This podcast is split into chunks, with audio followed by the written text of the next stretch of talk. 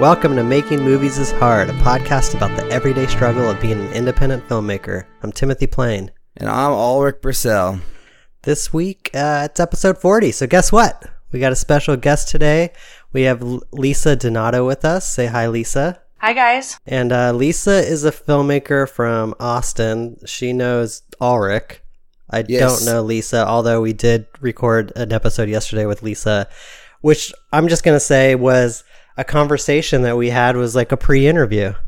It basically, well, it, it is now a pre-interview. It wasn't originally a pre-interview. It was originally the episode, and we had some technical difficulties, unfortunately. And so now we're gonna be we're doing it again. So Yeah. if this sounds, I don't know, if we make jokes or references that don't make sense, it's because we had a conversation that you guys can't hear, unfortunately. yeah.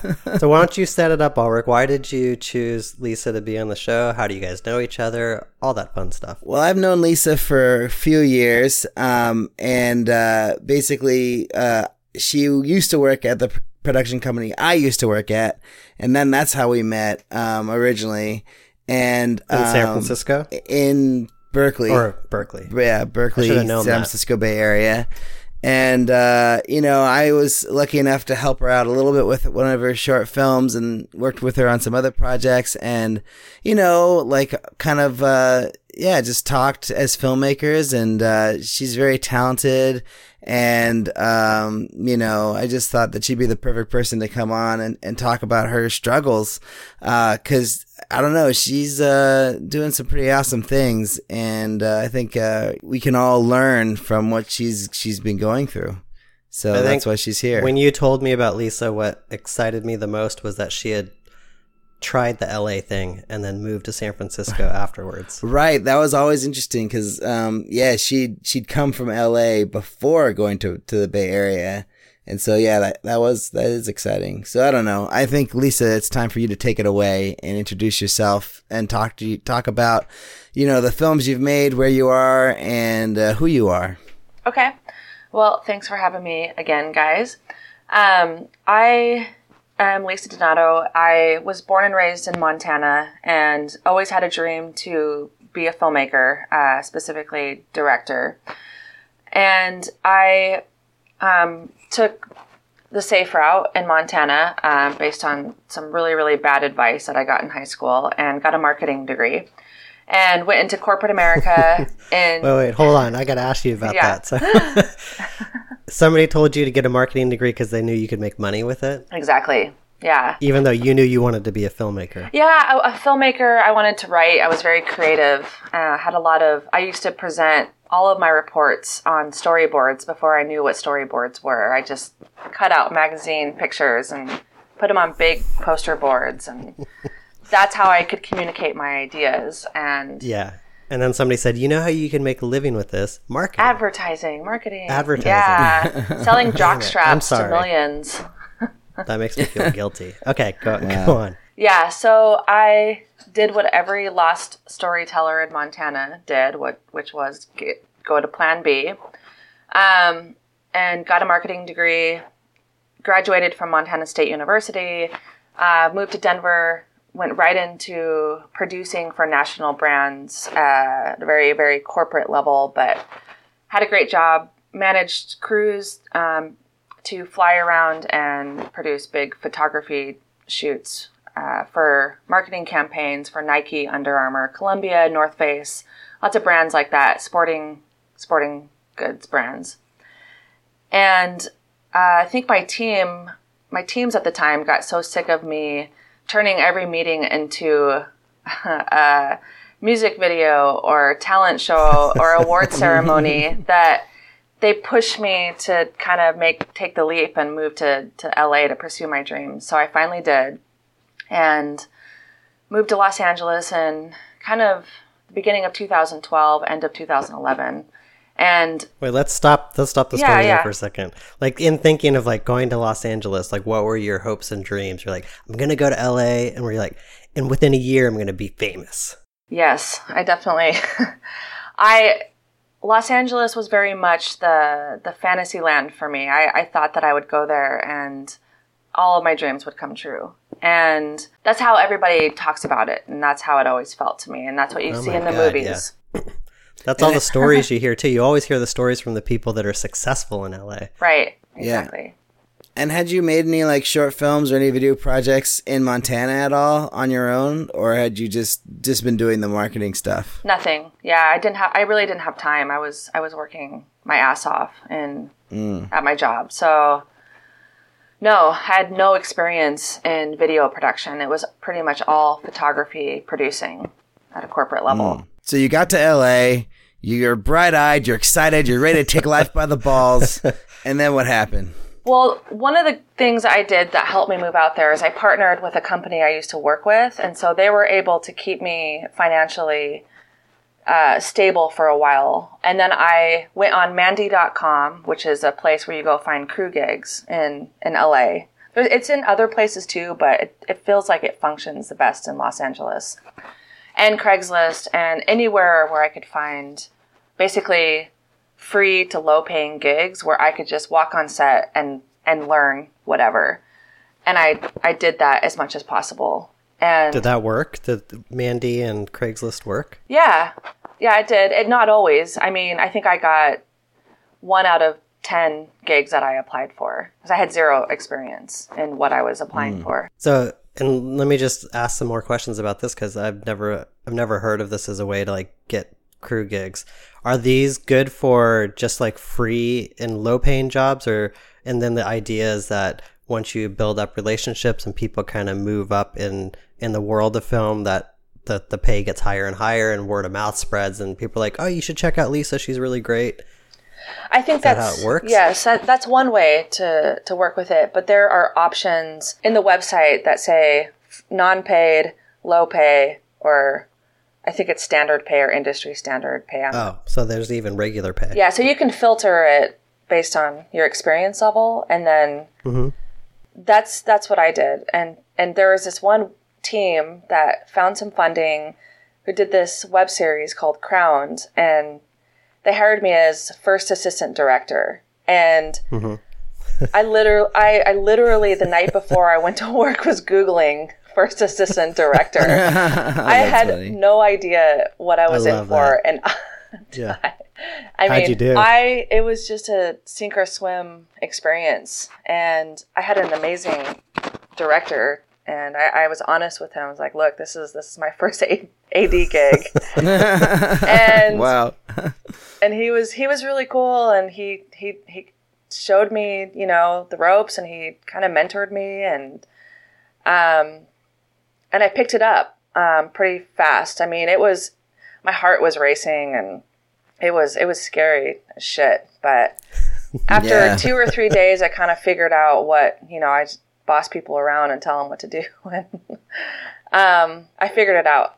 Yeah, well, actually, I had a similar experience when I first got started. I I took a really low paying job as a first AD on a on a feature out of Oh my college, gosh. and I didn't know what a first AD did either. I thought I did, uh, but uh, I kind of Yeah, isn't it one of like those elusive jobs that you don't you kind of hear the name and you just kind of imagine like, oh, it's a stepping stone to becoming a director, but you don't really know what, what a first yeah. AD does. I just remember my first day on set. Um, I had like, you know, I prepped for like two weeks on this thing and like that helped find locations and I was like helping with all this stuff. I was kind of doing more producer type things, but I, I didn't really know the difference between that and being an AD because I was just kind of learning it.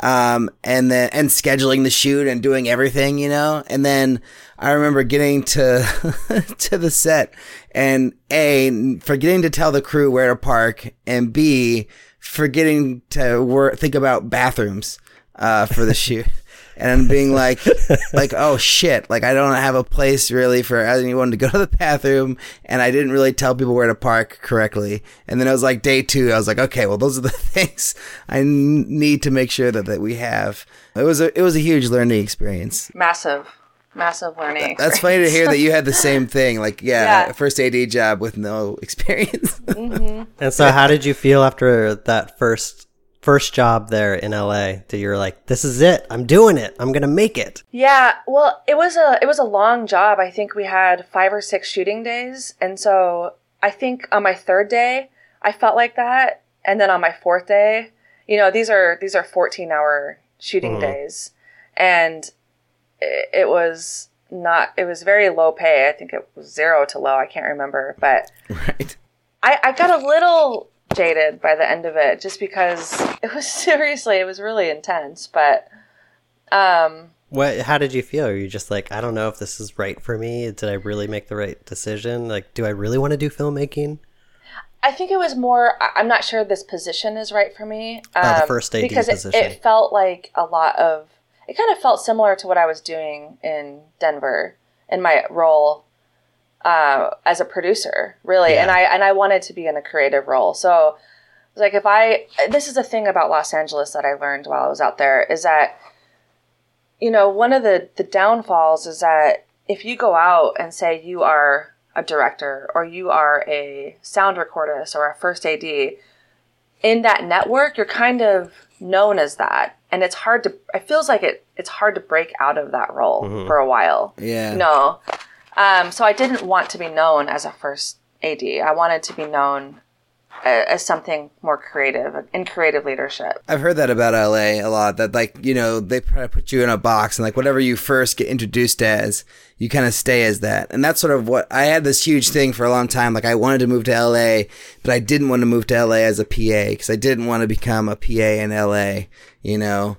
Uh, and then, uh, well, I didn't move to LA, but, uh, basically I had this whole like thought that like, that was like something I wanted to avoid at all costs, you know, and I wanted to walk into LA with like a feature under my belt and be like, I'm a filmmaker, damn it, you know? Right. Start start from the top. Right. Right. Exact. Yeah, actually, I had a, a great uh, a friend and mentor at Studio B Films, uh, Jane. She she told me a piece of advice. She said, you know, because I, I kept telling her I wanted to be a director, I want to be a director, and I, I wasn't sure how to be a director, but she she told me she said, you know, just say you're a director, and everything else will follow. Right. Right. And so I tried that on for a little bit, you know, and, and I think that's when I made my first short film and directed it. And it felt so natural. And, and, and, and really, everything did follow after I kind of just announced it, you know, like I'm having a baby or I'm a director. yeah. I you think announcing it is important and owning it because I know like sometimes you get really embarrassed to be like, oh, I'm just like everybody else. I'm a director. I want to direct movies. But I Right. think owning it is important. And then I also think just doing it too, right? If you just make movies, then that's what people are going to know you as. But Exactly. you, you didn't say that you were a director in LA at all. You didn't make that decision until later, right? No, no, because I, I still wasn't hundred percent sure I wanted to go director route yet. I I was writing a lot, and um, uh, I actually got a degree in in writing as creative writing as well. So writing is a path that I love, and I didn't really know that you could be a writer and director. I kind of thought you you just did one thing. So once I realized I could do both of those, all was well. Yeah, I was wondering like if you if in LA you say I'm a director, if it's harder to make a living as that person. Like there's always crew positions it seems like you can get paid for, but getting paid as a director seems like it's a really hard hurdle to overcome It feels very competitive. because everyone Yeah. wants to be a director, right? Yes. Uh huh. At least when they first graduate film school it seems. Yeah. and even then like you you know you meet people on on set and like you know i would say at least 50% to more of them all want to be directors you know like they're like oh i'm doing this but i really my, i really love directing i'm doing this you know like whatever Yeah, I'd be Right. curious to talk to someone who's tried to just like land in LA and say I'm a director and see how they made it work for themselves. Maybe you just have to be rich and you just have to put your own productions together. But I Yeah. think I think you can do that anywhere. I mean, I think, you know, if you have the will and a great idea or any idea or a shitty idea, you know, anything, just doing it like Ulrich said is is really important, you know, and I think I found my success as being a paid director is hustling after my own jobs and you know learning wherever I can, get, finding small businesses, medium businesses, nonprofits. Say, hey, you need a video. This is this is an idea for you.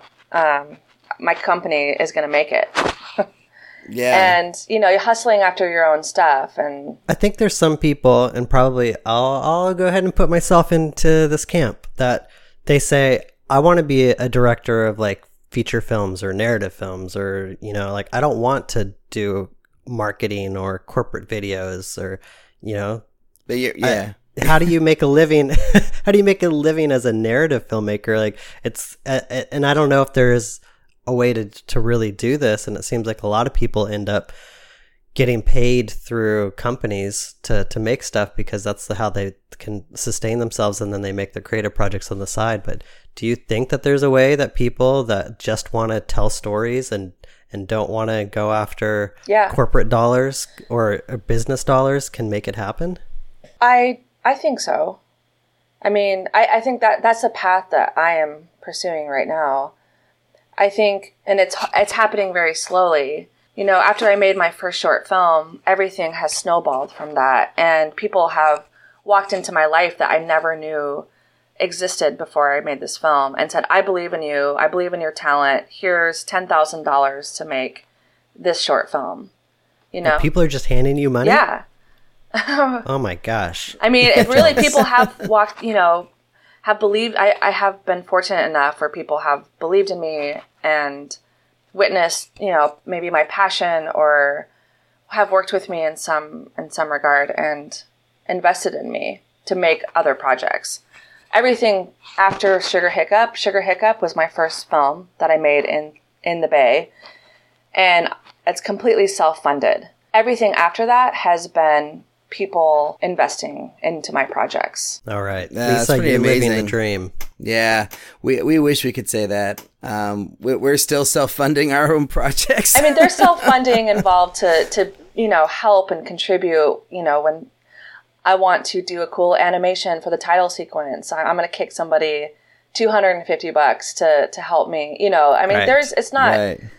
totally. You know, I, I get help. I get a chunk of help for sure, and Yeah, I know I'm in the right direction. Oh, we understand Yeah. that. Don't worry.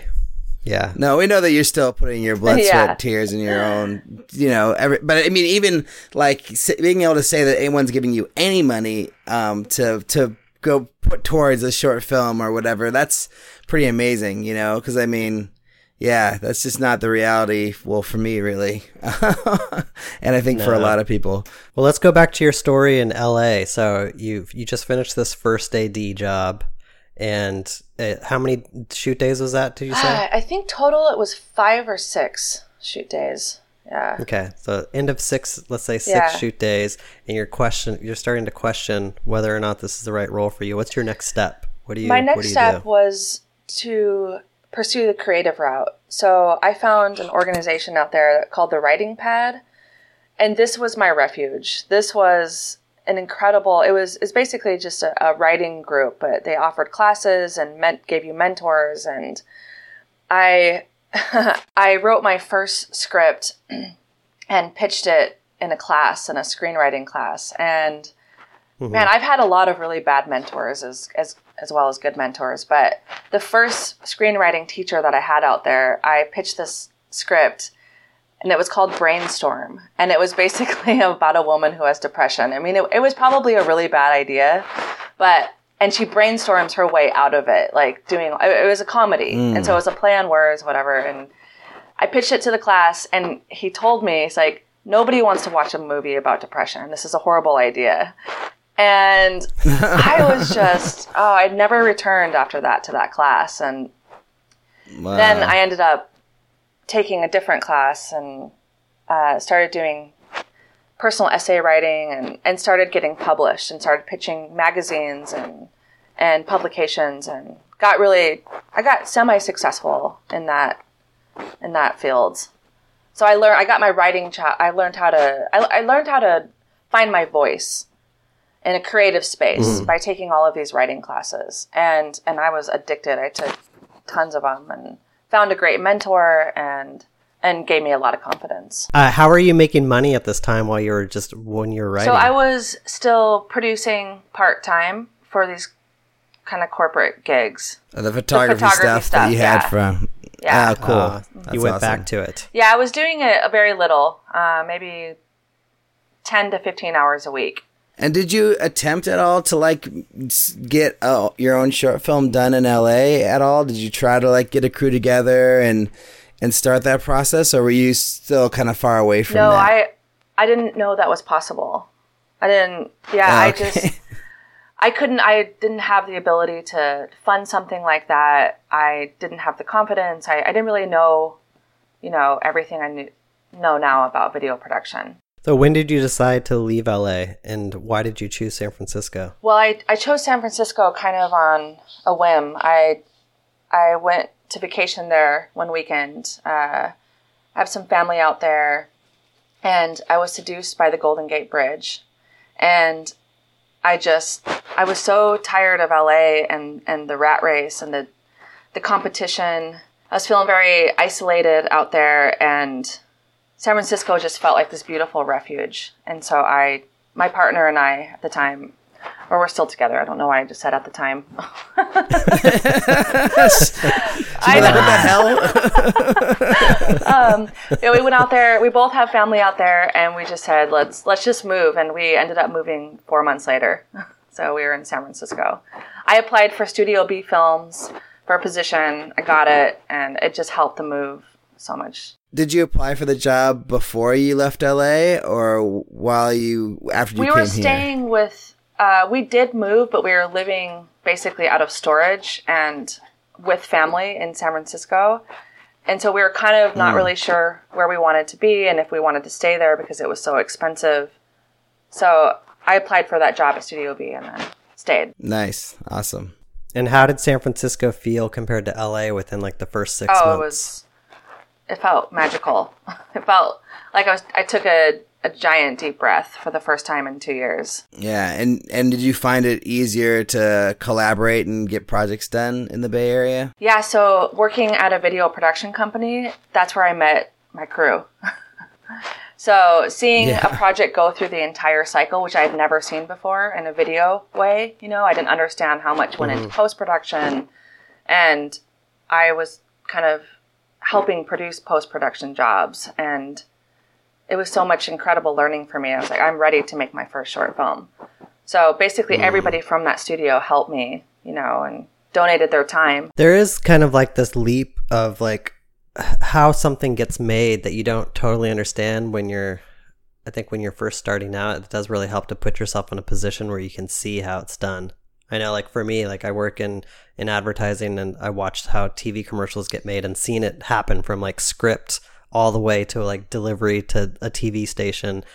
Just it's it's so obvious now when I see it, but I I do know like or remember like when I'm younger, like not totally understanding the whole process or like what everyone on a crew does and just seeing yeah. it come together is like a really important thing. Right. I remember a time where I like thought I knew what everything was. Oh yeah, and I was like, okay, well, I've made videos before. I'm top shit. Like I know how to make a movie. I know how to do this and that. And I I felt that way walking into Studio B when I w- applied for my internship there, and I got the internship. And then as soon as I was in there, it was like, oh shit! Like there's so much more to this than I have any idea of how things are done. You know. Yeah. And then I suddenly quickly felt like a very small like I had very little knowledge, you know, and I had so much to learn. And then from there, you just learn and you grow and you grow and you grow. And then being on my first big budget film set as a PA, then like seeing how that goes, I was like, oh, oh my God. I feel like you never lose that feeling of feeling like you never, you don't know anything. Right. Like true. every time I feel like I know everything, something happens where I'm like, oh my right. God, I know nothing. Which I think is, is the best place to be for creation right? Is to live on that edge of uncertainty because I feel like some of the best things get produced when when you don't know what you're doing. When you're when you're taking risks or uncomfortable. I think that sometimes some like the best thing has happened when people are naive. right. They just don't know any better. Right. when you when you don't know like how hard or how crazy a thing is you're trying yeah. to do and you're just like, this is gonna work because I believe in it so much. And and you don't really yeah. know why it's a it's crazy or why it's too hard or Exactly. And you just yeah. go after it. And then you look back on it and you're like, Man, was I stupid and dumb. I'm glad that but worked it's out. still scary. I feel like it's still scary to to not know yeah, it's true. It's like if you don't feel uncomfortable, I feel like you're not yeah, growing. Exactly. If yeah. it yeah, if it just feels like you're just doing the same thing that you've already done and you're like just kind of moving through it and feeling just really comfortable, I just don't think that anything's going on inside. So like that that first AD position where you just said you were just so scared, you probably learn more from that than you learn from a lot of other things. Oh, absolutely. Yeah, sometimes being it's it's it's, it's yeah, sometimes being under pressure is really great because then like you can rise to the occasion, and if you're around the right people, they'll help you, you know. But uh, I feel like the the things in my life that have been like the hardest to achieve and have been like the most scary moments, and I just feel like I just want to quit and run away from it. If I make it through that, I always feel so much stronger on the other side, and it just it makes me feel like I can do anything. And those are the those are the moments that help me grow. The ones where I feel comfortable, Right.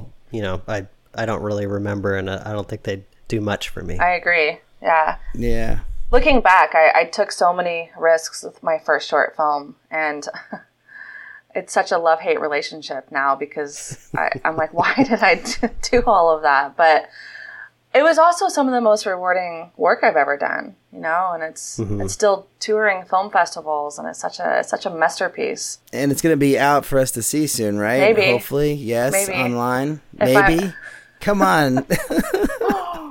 I've been like, because I, I think you asked me some questions about how I released my movie like maybe a year ago or something Mm-hmm. like that. It was, I don't know. And I was like, oh, she's going to release her movie. And then, like, I just, you know, before you came on the show, I looked to see if there was anything online and it still wasn't online. And I was just like, what? Why the hell isn't Sugar Hiccup online? Like, it should be online.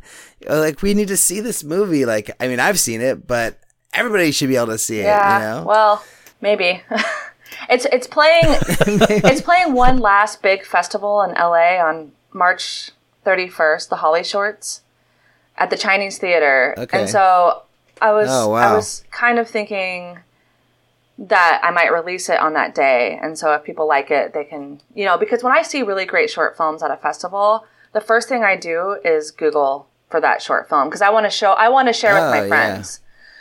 I think it's kind of crazy yeah. that a lot of festivals say don't have your work online before this festival because people are not going to remember that short film six months later. They're going to remember it right after no. a festival and they're going to want to share it. That's my that's what I've been that's what I've been saying and we've been saying uh for a while, you know. And like we were at a film festival with our one of our movies over my dead body that I produced and Timothy directed and uh we were on the panel and we were like you know, trying to like promote the release of the movie that was going to happen on Monday. And then like every other filmmaker on the panel was like, Oh, we don't know when our movie's going to be available. We don't know when our movie's going to be, be available. And we're like, we do, we do. Yeah, It's going to be available right away, Monday. right Watch away. it. and we Yeah. looked into all the festival rules and every festival that we applied to um, didn't have any online what do you, what is that called online restrictions. or yeah online whatever, or- restrictions like you could post it online in the when i first started making short films that wasn't the case that you couldn't put it online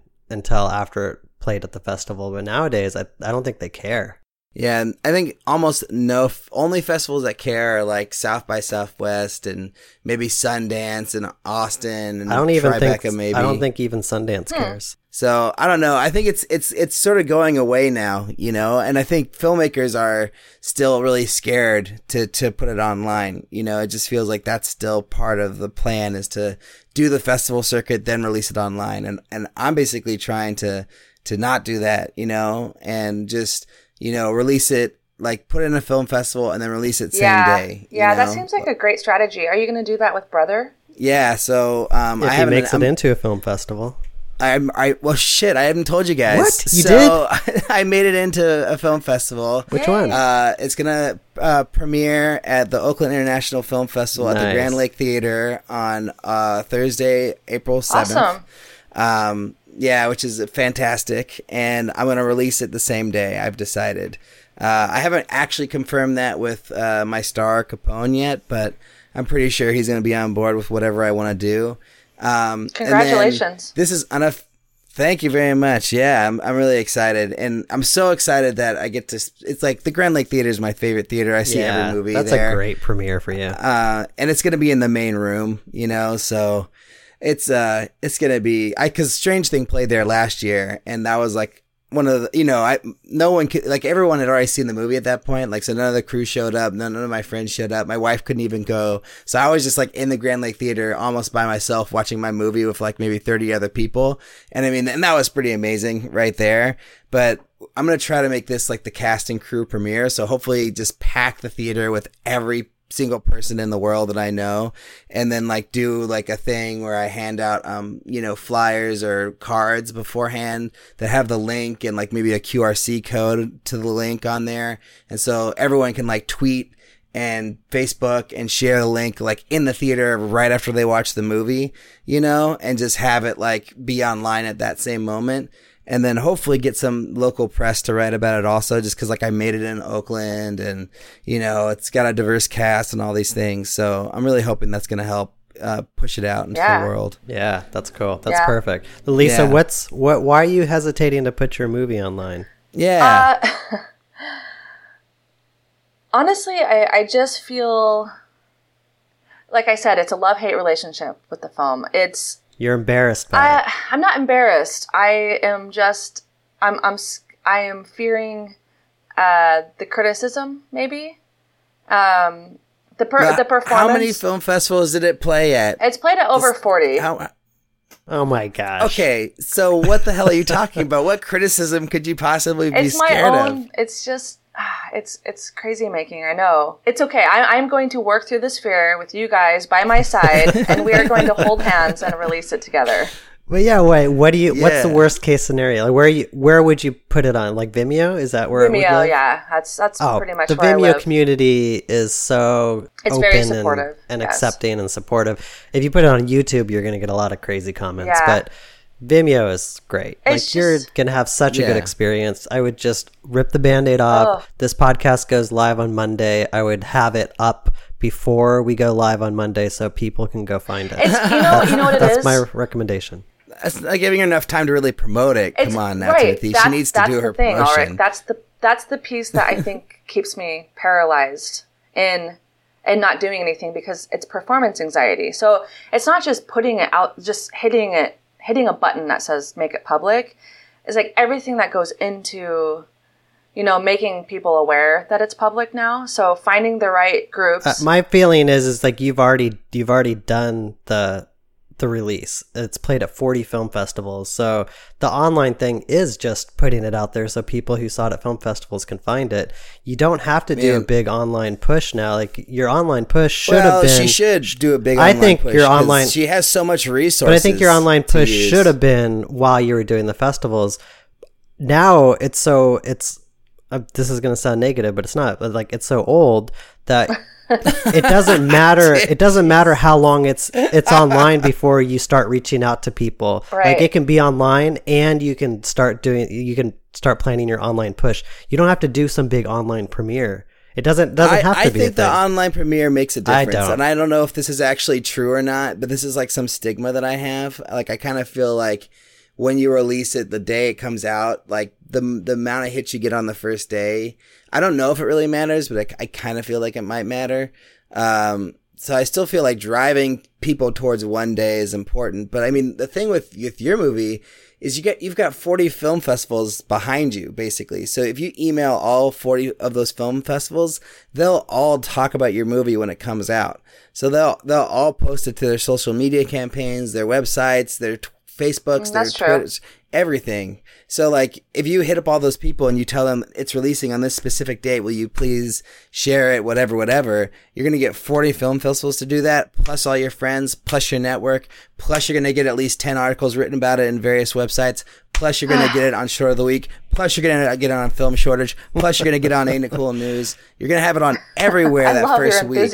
And, and you're just gonna fucking I bottle kill it up You're and- gonna kill it. Sell it.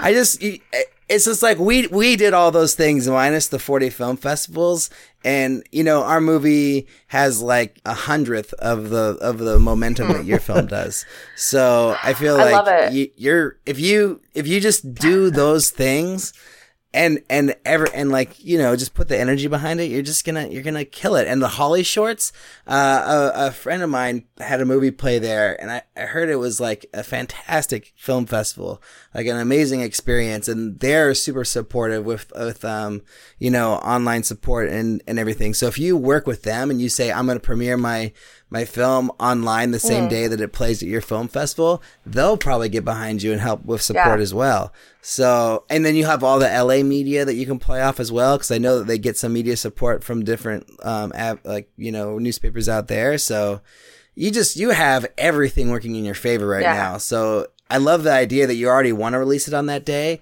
but I feel like it starts now to start the promotion to get it ready. I need- for that Right. day, I need, like, you know? I need we could we could have person to help everyone who listens to this show be like tweeting out about it. All right, Yeah. All ten guys. people. Fine. well, the, the the sad truth is, unless you hire somebody, you're really the only one who's gonna be able to do Right. it. Um, you know, which is like sucky, but that's sort of. But the I mean, that's situation why that I we're think that like you I need think. to Uh, you need to let go and not not worry too much about the online premiere like you've you've this movie's done you've I love- already you've already you've already finished it like move on to the next project Man, you're but but I mean, but she can get it to be. She, imagine she could probably, if she did it right, I think she could get a hundred thousand views. see, maybe she doesn't doing- want a hundred thousand That's people to true. see Right, it maybe exactly. she wants to keep it quiet no, but doing it right. That that's the key word. That's the key. There's no right way. Ulrich and I did it right on Over My Dead Body and got like 2,000 people to see it. So don't worry about doing it right. Just get it out there. Because I clicked, I tried to click watch your movie and I can't watch it without a password. And that sucks because I want to know more about you and I can't see it.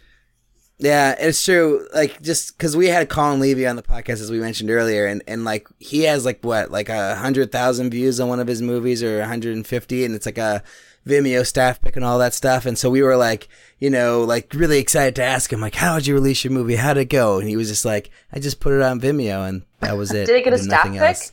And yeah, and he didn't do any promotion or anything. He just put it on Vimeo, and he got Wow, a staff that's pick cool.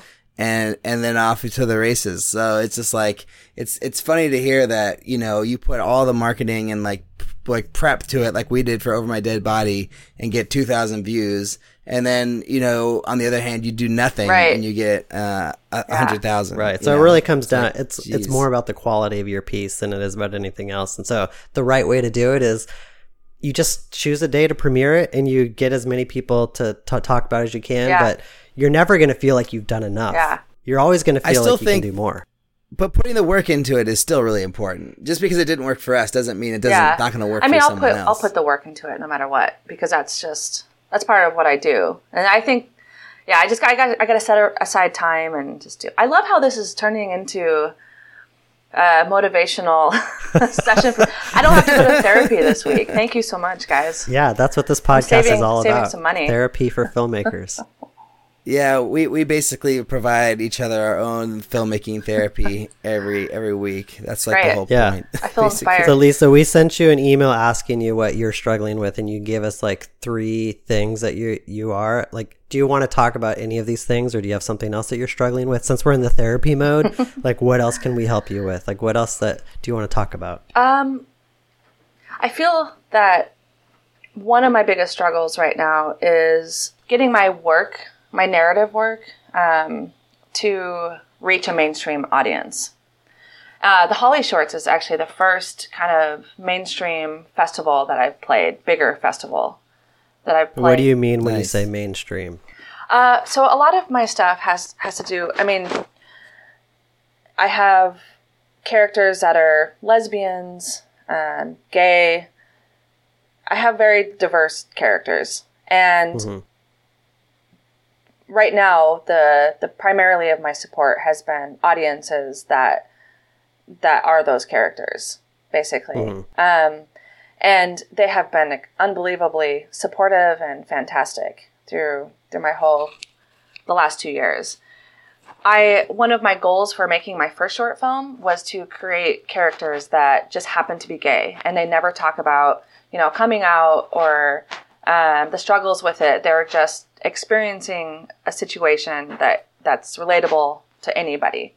Right, And you're not making it's not a lesbian film for lesbians. exactly, exactly. It's just it's a film that just happens to have lesbians in it. yeah i want to normalize Yeah. you know topics or characters um, that you know get get segregated i guess uh, in society and that's really important Yeah. to me uh, just because I, I get labeled Yeah. i'm labeled already i'm i'm a lesbian woman director you know and i just want to be a director Yeah, you just want to be Lisa I w- Donato, the filmmaker. You don't want to be like the you know niche filmmaker. Right, blah right. blah blah. Yeah. know? and I have I have conversations with a lot of friends about labels and the importance or the importance of labels or the damaging consequences of labels.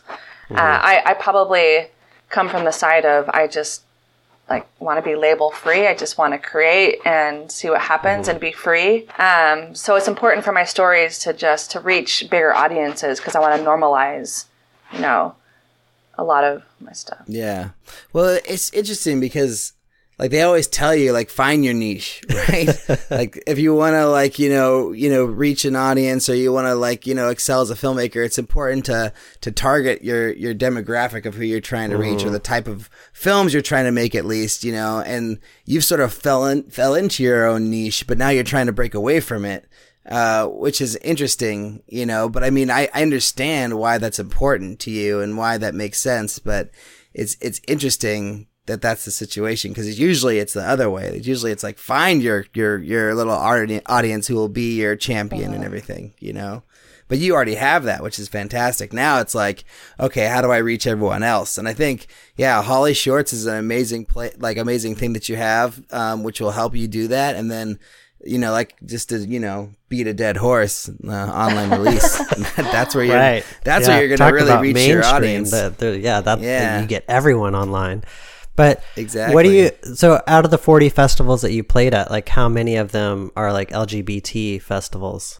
I would say 75% of them. Mm-hmm. And then the other like twenty five percent, did your film play in like a program within that festival that's kind of LGBT Yeah. focused? Yeah, most of the Ah, time. interesting. Yep. So all your audience Yeah. pretty much that comes to see your film ends up being like people that just want to see those kinds of films. Right. And so I don't think it's so much as like I want to break out of you know um, making stuff for this audience because I love the audience that I have. I you know it's more I don't want to be separated. I don't want the audience to be separated out. You know I don't want the movies I make to be separated Right. into this category of LGBT. You know it's especially at a at a festival that's an international festival for any kind of movie. Yeah. It feels Yeah. it feels it feels You want to just be in the program for like love yeah or comedy. yeah exactly Yeah. or yeah romantic real yeah romantic comedy or horror or yeah. psychological So thriller where why what do you think is standing in your way from of reaching a broader audience? um that's a good question Is it the man, the people, the people running the festival? Let's let's point the finger at somebody. Mm. Ulrich? Is it Nah. Ulrich? Is it me?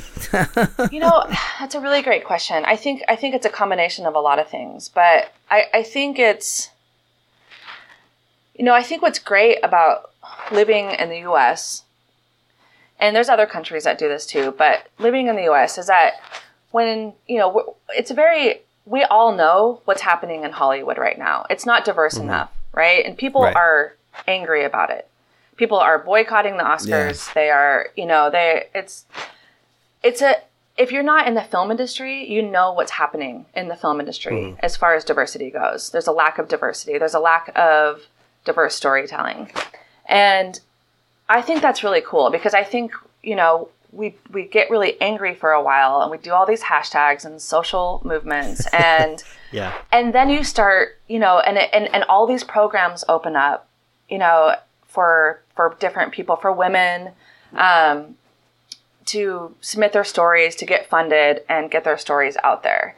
And then you know maybe in five years we're going to start seeing more diverse stories on the big screen on tv everywhere right? So i Yeah. think it's a combination of of having lots of conversations about it uh, on podcasts, on you know, um, yeah, and it's it, it's programmers. I think programmers at these festivals have a responsibility to select, you know, good, diverse stories for every festival, and may and not maybe label them. Well, I mean, I don't know when the labeling is going to stop, but I, I, I also just think it's like, you know, as long as we keep on telling stories that include these, uh, you know, that are more diverse, right? That either have, you know, uh, just, you know, people of color, uh, you know, Let's just say people like- that are marginalized that don't their their faces aren't on Right. screen as often as just white people. Exactly.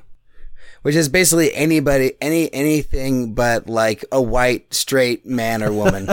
basically, anything besides a white straight man or woman is is what we should be putting, you know, on the screen as independent filmmakers. Right, Basically, and- you know, because that's all you yes. see. And as an example, so I, I've been doing South by Southwest. This is my first experience this year. And just just attending it, I'm working a music portion, but I saw so this is this is gonna be a little ballsy to say on air, but um, I saw Richard Linklater. He is he is one of my film gurus. He always has been. I love his work. Um, I he has a writing partner in LA who's this amazing woman. I took some classes from her because she worked with him. Uh, I saw his opening film, Everybody Wants Some, uh, that opened the festival. And Yeah. I was so angry about this film that I walked out and became a Trump troller for a night because I didn't know where to Wow. put my, my anger. I, I, I went online and just started writing comments to people who were supporting Trump because I was so angry. I'm going to write a, an op-ed about this, but Yeah, I love this. Wow. it was it was basically you know it was just it was a huge cast of white straight men and mm. your token female who maybe says i don't know 10 lines in the entire movie if that mm-hmm. and a token wow. black baseball player. Mm-hmm. And I know it's representative of his experience in Texas, you know, in the 80s Right. or whatever, but if he, he he has the money and resources to make whatever he wants to make, like why does, you know, why this story and why, you know, it just I was Yeah. Mix it up, you know? Like why just why don't you just mix it up? It doesn't have to be exactly accurate of what the time is. Just find the best actors for the roles and cast them regardless of anything. you I think we But- all we all draw from our experiences and what we can relate to as as the creators of things. Like I can say that as a, a white middle class suburban like guy, that's kind of the stories that just naturally come to my head and the ones that I write about and the ones that I'm drawn to.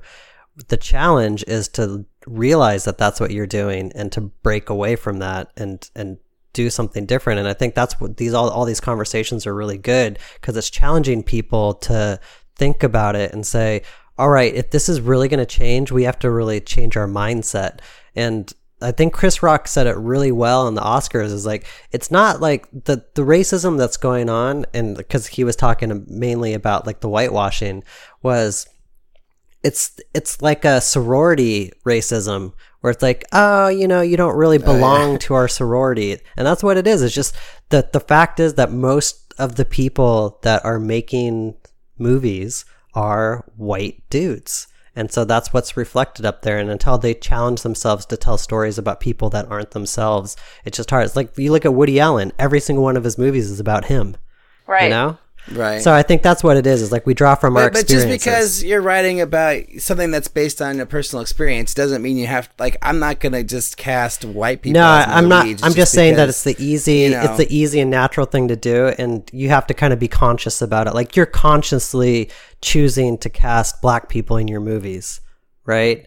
Well, uh, you know, par- partially. Like I always just feel like, so like I'm, you know, I live in Oakland. I'm making movies uh, that take place in Oakland, and like I look around me, and everybody is either an interracial couple. You know, there's like so many interracial couples and so many people, uh, like a diverse mix of people in my area. It's like I would be doing myself and Oakland a disservice if all the people in my movies Yeah. were just well, that white, just you proves know? my point is that you're doing it based on your own experience. So that's and what- if a lot of people Yeah. are Yeah. like my when I went to school, there was like two black kids in my high school. Like so, my experience is that I'm surrounded by white people. So, it, in order to make movies that aren't just but if you were to make a movie that's based off of your like childhood experience or whatever, you don't have to cast it, it like no, I know, but that's You why can- I'm saying it's like because my experience is so white. In order to cast diversity in my films, I I would I just have to be very conscious of it, like because my natural instinct, Mm. Because I'm trying to reflect the world that uh, and the experience that I've had, ends up just being white. And I think that's what is the scary thing to me is that, you know, I, as filmmakers, we should be writing what we know and making things that we know on a certain level, right? And the work that's being Yeah. you know portrayed out there is reflective of filmmakers' experiences, and the fact that it's so white, and and you know it, it, it just says so much about the lives that they're living, and so. Hmm. It comes Yeah. from our experiences and the light. You know, this, this is this is this is how we interact with the world, and this is, and so it's important to live. You know, I said this a lot more eloquently yesterday. I'm not even going to force it. It's okay. I think your point's coming across. I mean, what my my whole thing that I'm trying to do is just like write my stories, you know, and then just cast whoever and like Right. not not try to write it in like a specific way, like not try to put in like, oh, I'm gonna make like the you know the token black guy or the token Mexican uh-huh. guy or Asian guy or whatever, or or girl or woman, you know. I'm trying to like just write them as as just whatever and then cast you know in a more interesting way and and not just cast Right. All white people because that just it just doesn't really interest me you know it's just like it's it's just Yeah, what the yeah. fuck you know like let's let's see something Yeah, else man yeah. you know yeah, and I'm a big fan of of not writing what people look like so much in screenwriting. yeah Just writing for action, you know, and writing for their character. Unless it's really, really specific to the story of what they look like, then it's okay. But just just going away with that, and then yeah, finding the best actor for the role. And I think looking at your story and just being and, and challenging yourself when you are in casting to say, does okay, is my initial instinct of who this character is does it need to be that? So like um for instance, Ulrich, let's say your movie The Alternate, where you have a husband and wife living together. What if they were lesbians? Like, would your story Yeah. still work? And if the answer is yes, even if it changes a little bit, if the answer is still yes, like, open it up. Let those people have a voice because it is, you know, Ulrich's writing a script about a married couple because he's married. Right. And that's what his experience. But that doesn't mean that his movie has to be about that. It could be about a lesbian couple or a gay couple. And yeah I think there's like it's it, it wouldn't change anything It wouldn't change really, anything. you know and and then you're giving you're telling a story that I think has mainstream appeal with characters in it that don't normally get screen time. And that's what's the exciting thing about what's going on right now is that we're trying I think people are starting to wake up to the fact that you can do that and you don't have to necessarily write a movie about a black uh, and, and be black and like make a movie about black culture or be a lesbian and to understand like what it means just to be human. Like we all have similar feelings no matter who we are like where we come from. And so it's in the casting that you can make those decisions and it doesn't necessarily need to come in the writing phase. I think as long as your characters are human you can almost like swap out people you know swap out actors into those roles and just give another person a chance to have some screen time we've we've seen enough movies with white people let's see some other people I also think that Yeah. having more diverse storytellers, just in general, you know, in the writing stage, uh, is important too. You know, I think Yeah, because then you'll hear what's going to be different the most sides, too. authentic. Yeah, Right. I mean, I'm talking the what I just said is like kind kind of talking to people like me. Mm-hmm. Um, but then there's the other side of things where it's like dope, which I thought was a really amazing movie. Was is kind of like a John Hughes movie, but told from the point of view of like what it would what it's like to experience growing up in black culture and in a low income neighborhood. And I I thought it was so eye opening because it's taking something that I'm familiar with, that kind of John Hughes genre, but putting it in a different context. And Right. I really I thought it was awesome. And I and I want to see more stories like that too because it's not my experience and I want to see things that aren't my experience so I can I can learn more about the world. Preach, brother. yeah Yeah. that, you know, that's funny. That made me think of that movie. Um, uh, I think it's "Let the Right One In." The the thing, Oh, I love the that vampire movie. yeah. Yeah, yeah. The, and I, I think it's uh, is it Swedish? The original is that right? yeah. Um, I think so. Yeah, but that but that just that was totally like interesting because it was completely different experience that I had no no relation to because I don't live in Europe, right? Obviously, and uh, yeah, it was just really interesting to see that movie, and and then of course it's also about you know well I don't want to ruin it, but uh, it's it's really an incredible movie. it's really Yeah, cool. I loved it. yeah, it's great. Well, guys, I think we should probably wrap it up. Is there anything else you want to talk about? I don't think so. Did we? Did we miss anything? We we did. We missed a couple things, but I, I think it's okay because the other part of the conversation we had, I think, was really fresh Okay. and exciting. And now we have a reason to bring you back for for another episode Yeah. later Okay. on. Did I say anything insensitive that I should be embarrassed about? No, but I don't want to. I, I want you to cut out ballsy when I say ballsy. Why? You don't want to use the word ballsy. I mean, that's just like a. It's like a patriarchal, like subconscious. I want to be ballsy. You know, means I want to man up. I want to be brave. Like I want to. I want to be. What, what's the like equi- female equivalent to that? I want to. Yeah, I want to put my say? boobs out there. yeah, I want to be boobsy. I want to be boobsy up here, But up in this house. Well, that's that's interesting. You know, because okay, here's a question for you, Lisa, and I don't know if this is an appropriate question, but I Oh, want to ask it. Um, since we're talking about this, uh, what do you think about it when like women refer to having penises when they don't actually have penises? When they're like, you know, What are you talking like, about? My sister-in-law is always saying "suck my dick." so, what what do you think about that? Is that like what is that? A, would that be something you'd be embarrassed to say, or I is think that I, I like think I've said what that do you think before, of that?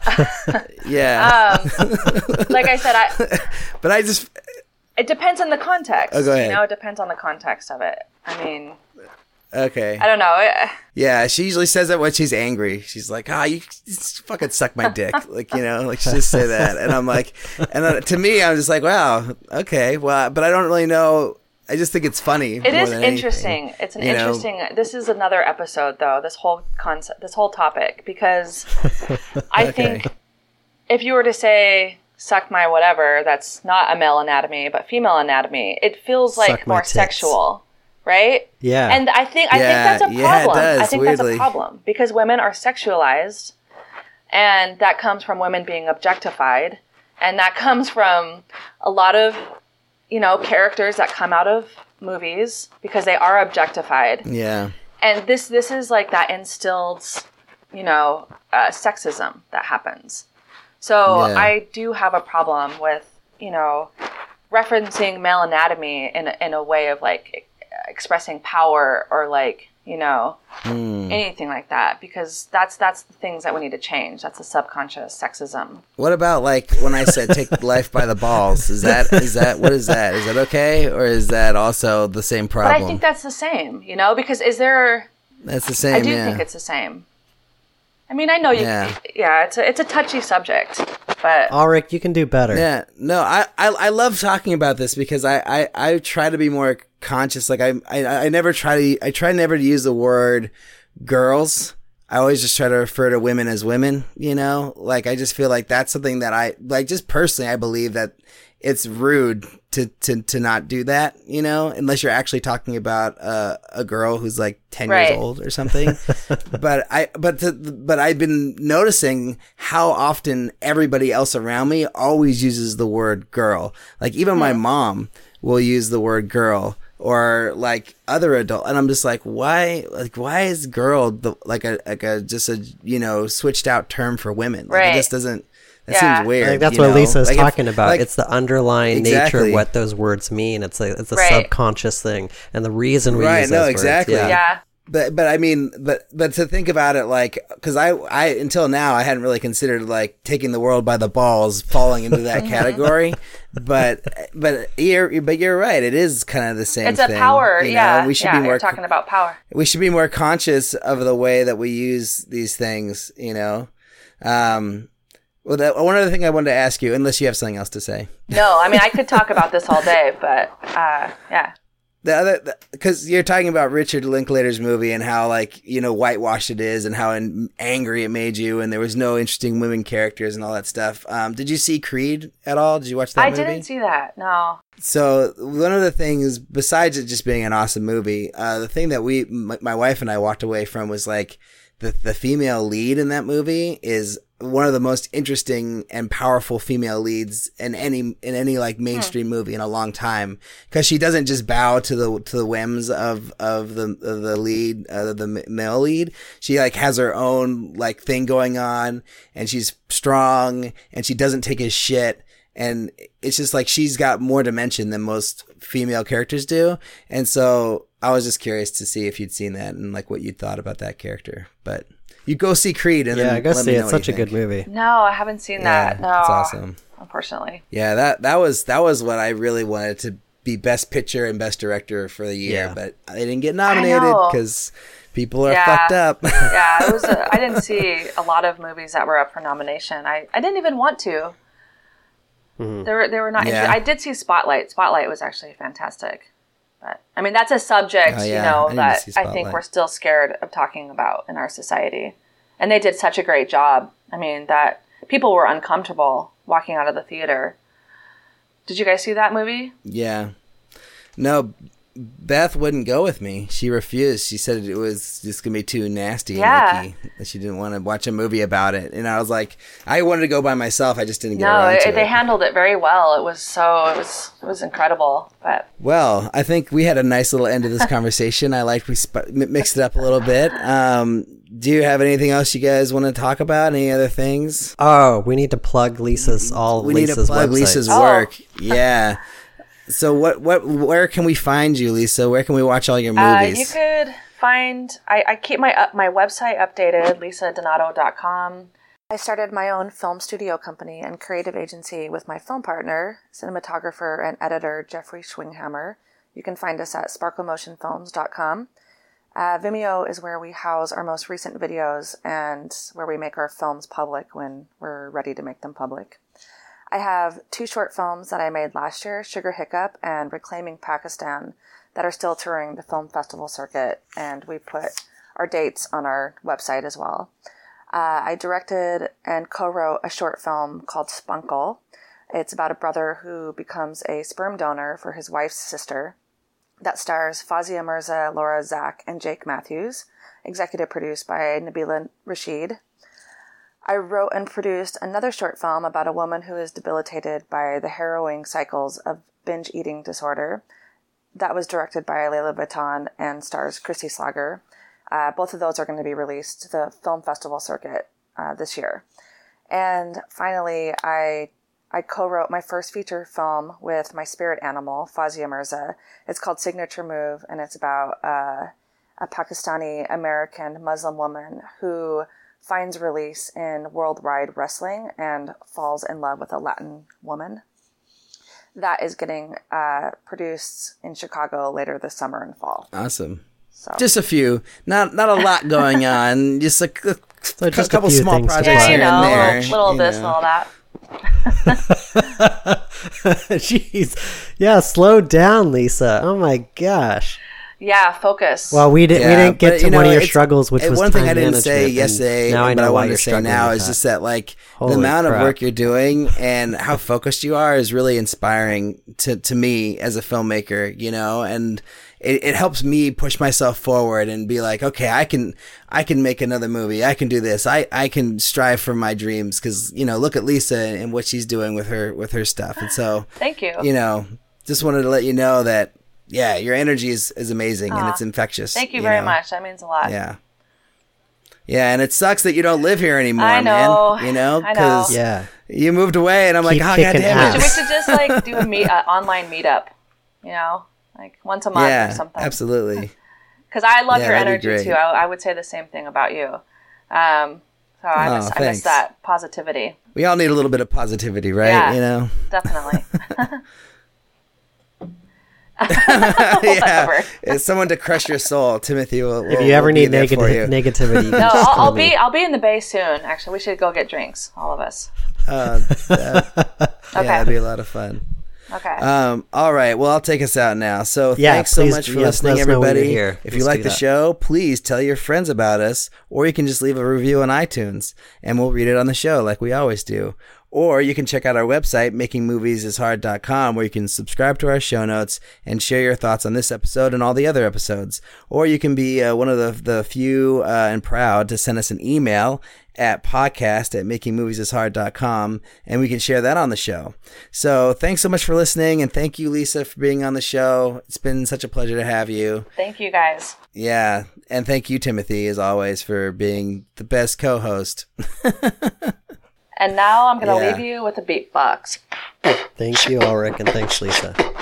Uh, it's been fun. That's all. That's all I got. It's a white girl's beatbox.